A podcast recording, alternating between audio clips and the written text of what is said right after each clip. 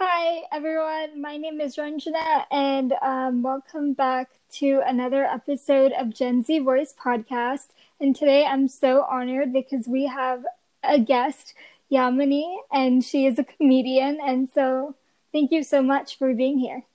Thanks so much for having me.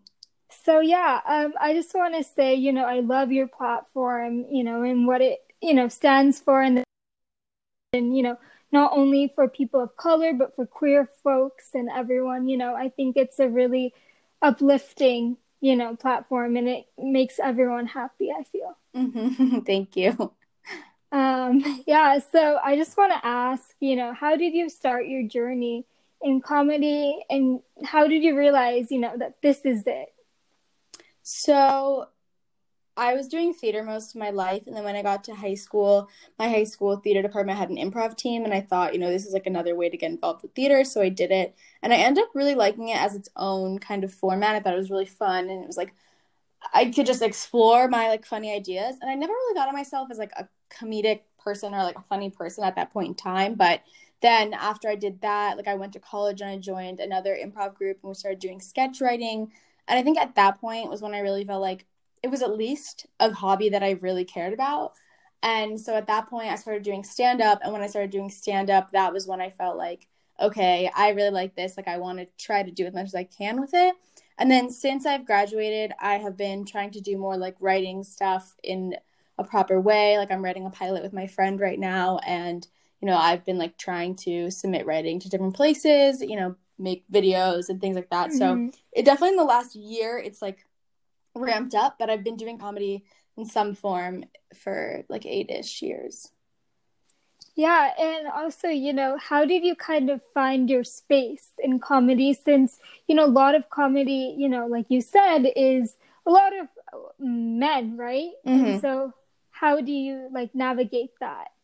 Yeah, I think it's really hard to feel like yourself and feel funny and feel like you're being authentic to your voice when you feel uncomfortable no matter why you feel uncomfortable. But for me, like when I was doing comedy with like a lot of straight white men, I just didn't feel like they cared about what I had to say.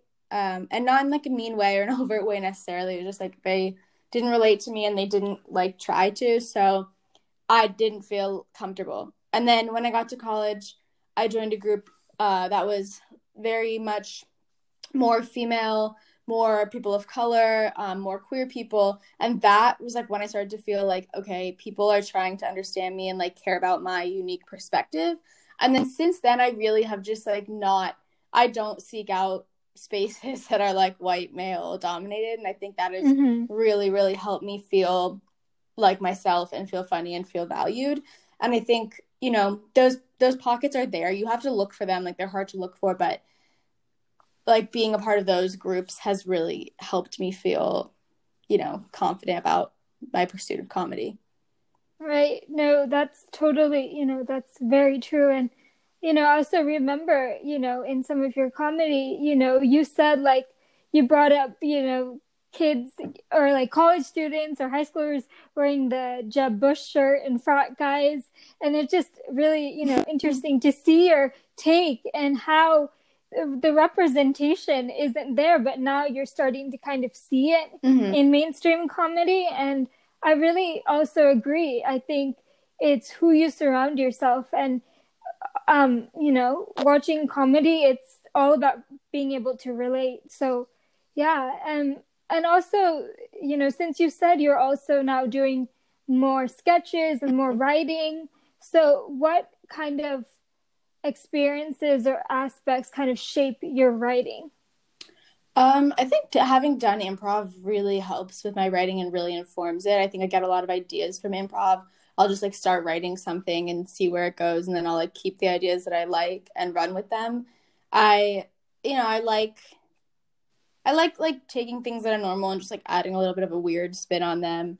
I like social commentary, um, which you probably like you saw that stand up I did about the Bush shirts. um, mm-hmm. Like I do like social commentary and I like a little bit wacky um, stuff, and so I kind of like to combine that. I definitely uh, like for me writing is really really much better when it's collaborative. So whenever I write something, I always show it to people that I trust and like ask them and people who understand my voice, like not random people. Like people who I trust who are funny who get my voice and like would laugh Yeah. at my jokes.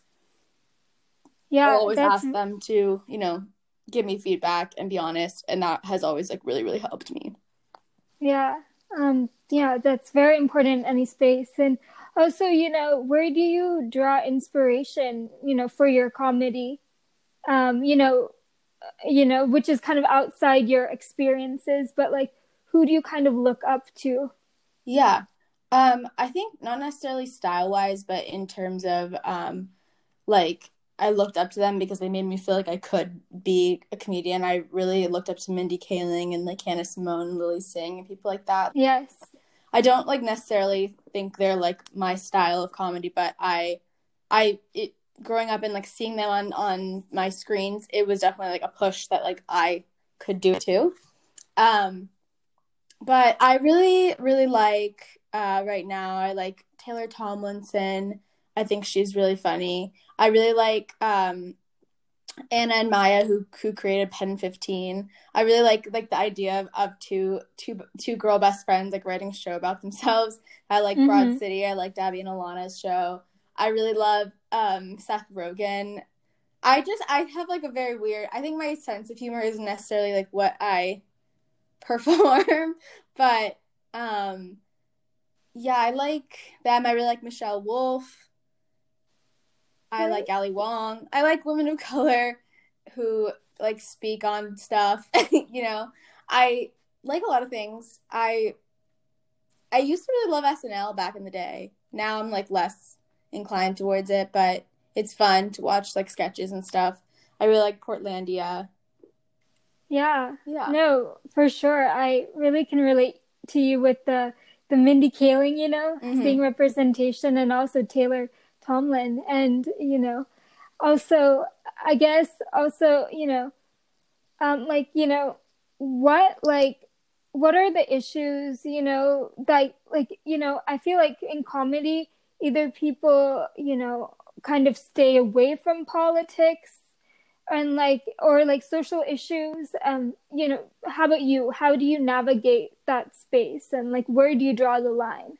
Yeah, I think personally, like politics are really hard to consume and really anxiety inducing and really like hard to be constantly taking in and we we do now. Like it's it bombards us with social media. Like we're always hearing about the news and it's very stressful. And like I always have anxiety because of it and I think ma- making jokes about politics and about world news and things like that is like for me a really helpful way of digesting it and turning it into something that feels like productive and helpful to people. Um, and easier to understand and easy to make light of. And I think that's why I like to make jokes about politics um, in my stand up or on Twitter or in videos or anything like that. Like, I just think it helps. Um, I think I, I get why some people don't want to talk about it, but I think it's necessary because everything is kind of political now. And so it shapes the way it like deeply shape politics deeply shape the way I see the world and so I think it wouldn't be me to tell jokes without some right. sort of like little mild political element to them even if it's just subtle.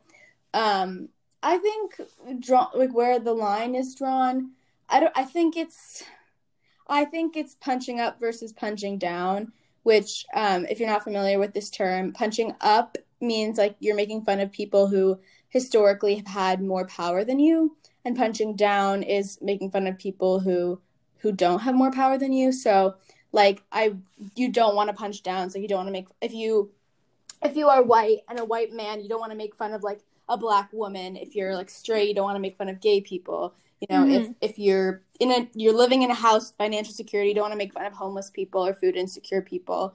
Um i think that's like the general rule i follow. Other than that i think like it's kind of dependent on the joke and i think a lot of times like dark humor people don't like but i think i think it's the prerogative of the comedian to tell jokes about their own experience that are hard to digest because Right. i think sitting in discomfort is a statement that works. Right. Yeah. Um and you know i guess also like um you know how like w- you know if there was a younger person right Mhm. or a person who's growing up, you know, right now in America, you know, who's like, you know, I don't really know what to do, but I want to do comedy. I want to be able to write and you know who doesn't re- who is slowly starting to see their representation mm-hmm. what would you say and what advice would you give yeah i guess like seek out people that look like you and people who think like you and have had your experiences and you know talk to them and even if they're not people that want to do comedy like have those people look at your work and consume it with you because they don't mm-hmm. have to mm-hmm. be comedians to consume comedy. Most people who consume comedy aren't comedians. In fact, I think comedians like don't like comedy as much as most people do. Um, and so I think like find those people, like have them look at your work and um, watch a lot of stuff that you like and talk to people. Find people who can be mentors to you. Like that has really really helped me. Is like going on Twitter and um, like talking to people who are more experienced than me who are like also brown women or queer people or right you know like that has really really helped me i think i think it feels lonely but the internet is like is here now and so we have so much like space to connect yeah for sure um also just you know just talking about you know representation and you know um you know how how being you know a queer you know a queer woman or you know in society like and you know how what should or is comedy you feel now a place where you feel that there is representation on queer the queer community is heard or how far is there to go? I think there's always more to go. I think it's definitely right it's definitely changing. I think right now in comedy, there's a huge push towards people of color, women, uh, and queer people to get more of their voices heard, and you'll you'll see more people of color on getting Netflix specials. You see more women getting mm-hmm. specials, and like so much more intersectionality. Um, I think obviously there's more to go because you still, if you go on Netflix and you click on comedy specials, I see more um, people who are like certifiably creepy, have had like right. assault scandals then I'd see women of color on there. So mm-hmm. of course there's more to go, but I think we're trending in a positive direction. No, yes, for sure. Um, and I feel like 2020, even though you know it's such a horrible time, it's been a time of I feel great importance. Mm-hmm. People, you know, who are trying to now like be heard and make sure that there's change. Mm-hmm. Um, and so this is another question, but how what like what keeps you motivated and how do you practice self-care um this is hard because i don't i don't naturally have a lot of motivation um i struggle with this a lot even if i really really have an idea that i love it's kind of hard for me to keep going on it um I imagine it's something that I naturally have always struggled with. I think having people to hold you accountable helps a lot. And so I have like tell people like this is what I want to get done, like making sure that I get it done. Things like the podcast that I'm working on, that helps because there's built-in mm-hmm. deadlines, so I kind of have to do things. There's no excuse to slack. Um but yeah, I don't know. I think it's just it's okay if it's not there. Uh sometimes I like I have, you know, friends who do comedy, we'll just like get on FaceTime and like sit there and work on something. And that way like, you know, I don't just go yeah. lie down in bed instead of doing something.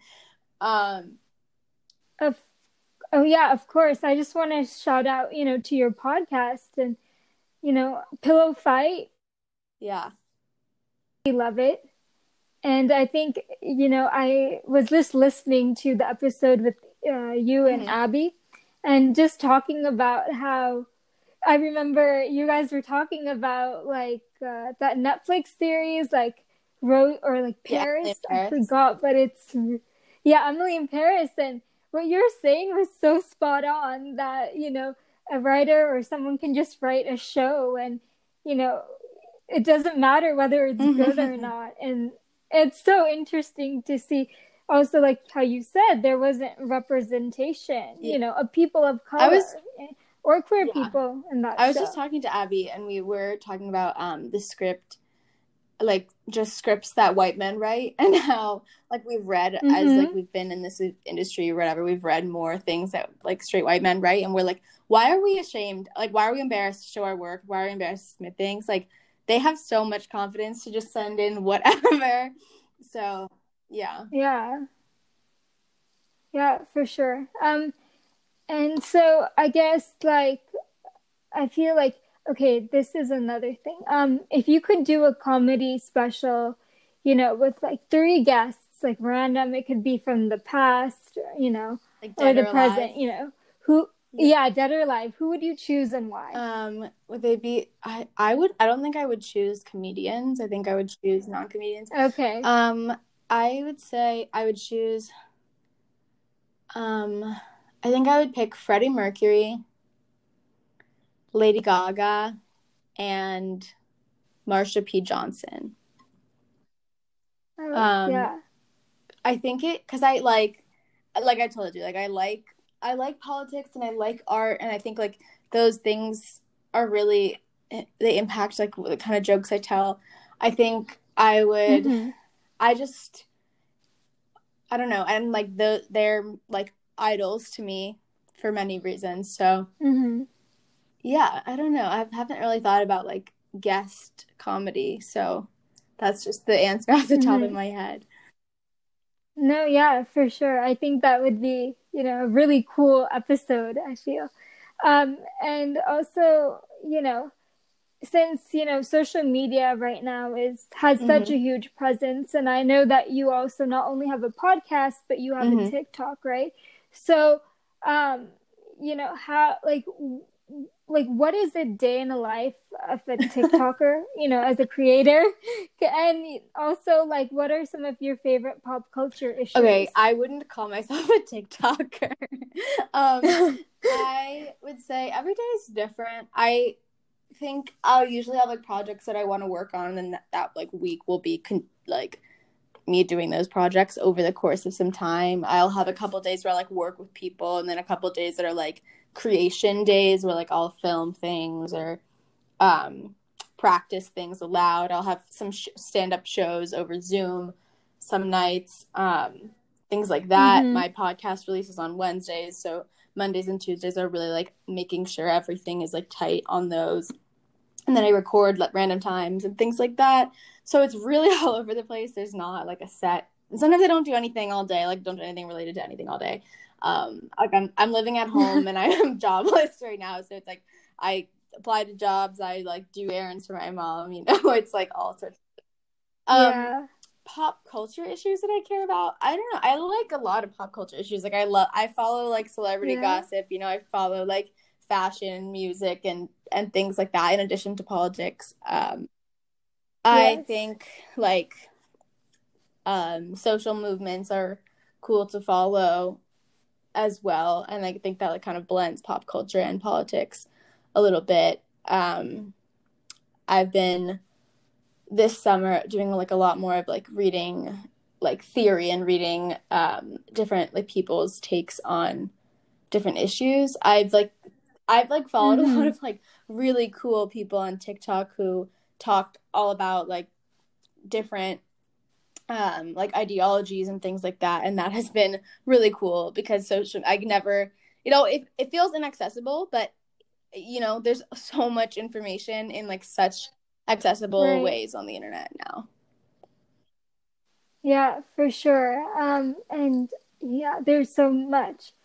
Um and also you know like i guess you know you know your thoughts on the current state of affairs and you know such as like voting and like what other issues are important to you and uh, you know i kind of see that in your comedy that you know mental health awareness is really important and that mm-hmm. you're not afraid and that no one should be afraid and i feel like you know it's a taboo yeah. issue but it should not be and so you know just yeah. your thoughts well, on that. with regard to mental health i think definitely. I think it's it's weird that it's taboo. I really don't think it should be and i i think like right. it should be spoken about a lot more than it is because i think like we should be seeing mental health professionals the same way that we see doctors. Like you should at the least get an annual checkup. Um you know i think i don't think that it's, it's so neglected in our society and i think that that is the result of so many things. I think like this like unfettered capitalism mm-hmm. like that we live in is kind of it's nuts. And like we are Like I I think like the wealth distribution in this country is so awful. So I think I think that like this like whole like work to live mindset is definitely something that I don't like. And I think that hopefully we are I think a lot more people are kind of coming to that realization now. And I think that that is why like so much mental health has been neglected especially in this country and um mm-hmm. I also think that where is it going with this? Um, yeah, I think like right now it's the election, so I think that's like a huge thing. I think something right. that I've really been thinking about is how a lot of states that are red states aren't really red; they're just really voter suppressed because we're seeing like Georgia flip right now, and it's like always considered to be yeah. such a red state. I think they just registered so many new voters and so many like black voters and young voters, and you know, I think like I think voter suppression is a huge thing. Like we we don't talk about it enough, and the fact that um like we California just gave formerly incarcerated people the right to vote, but that that's something yes. that, like um incarceration is so deeply impactful in people's lives. Like it kind of it it like mm-hmm. you know it's hard to get a job after. It's hard to like be stable ever again, and we don't let those people vote in things that like so directly affect them it's kind of nuts to me. So that is like one thing that I'm really thinking about right now. Um, yeah, and like policing, alternatives to policing. Um, yeah. yeah, of course. Um, you know, just shout out to Steve Stacey yeah. Abrams, right in Georgia, and I also feel like now with social media, you know, TikTok actually has been a place I feel that people, you know, are focusing so much on these mm-hmm. issues like police brutality, like capitalism and so it's just interesting to see this generation yeah, yeah. you know um also i guess you know this is lighter but what do you like to do for yeah fun? um like pre-pandemic i just like love spending time with people and like hanging out with my friends just like what like hanging out playing games i love games like cards against humanity and things like that and i'm still doing them online but it doesn't it doesn't hit the same um I also I really like music. I sing and I play the piano in decently, so I like to do that. Um, I like to do comedy stuff that like isn't you know for my brand or whatever for fun. I you know I like to cook. I like to exercise. Yeah.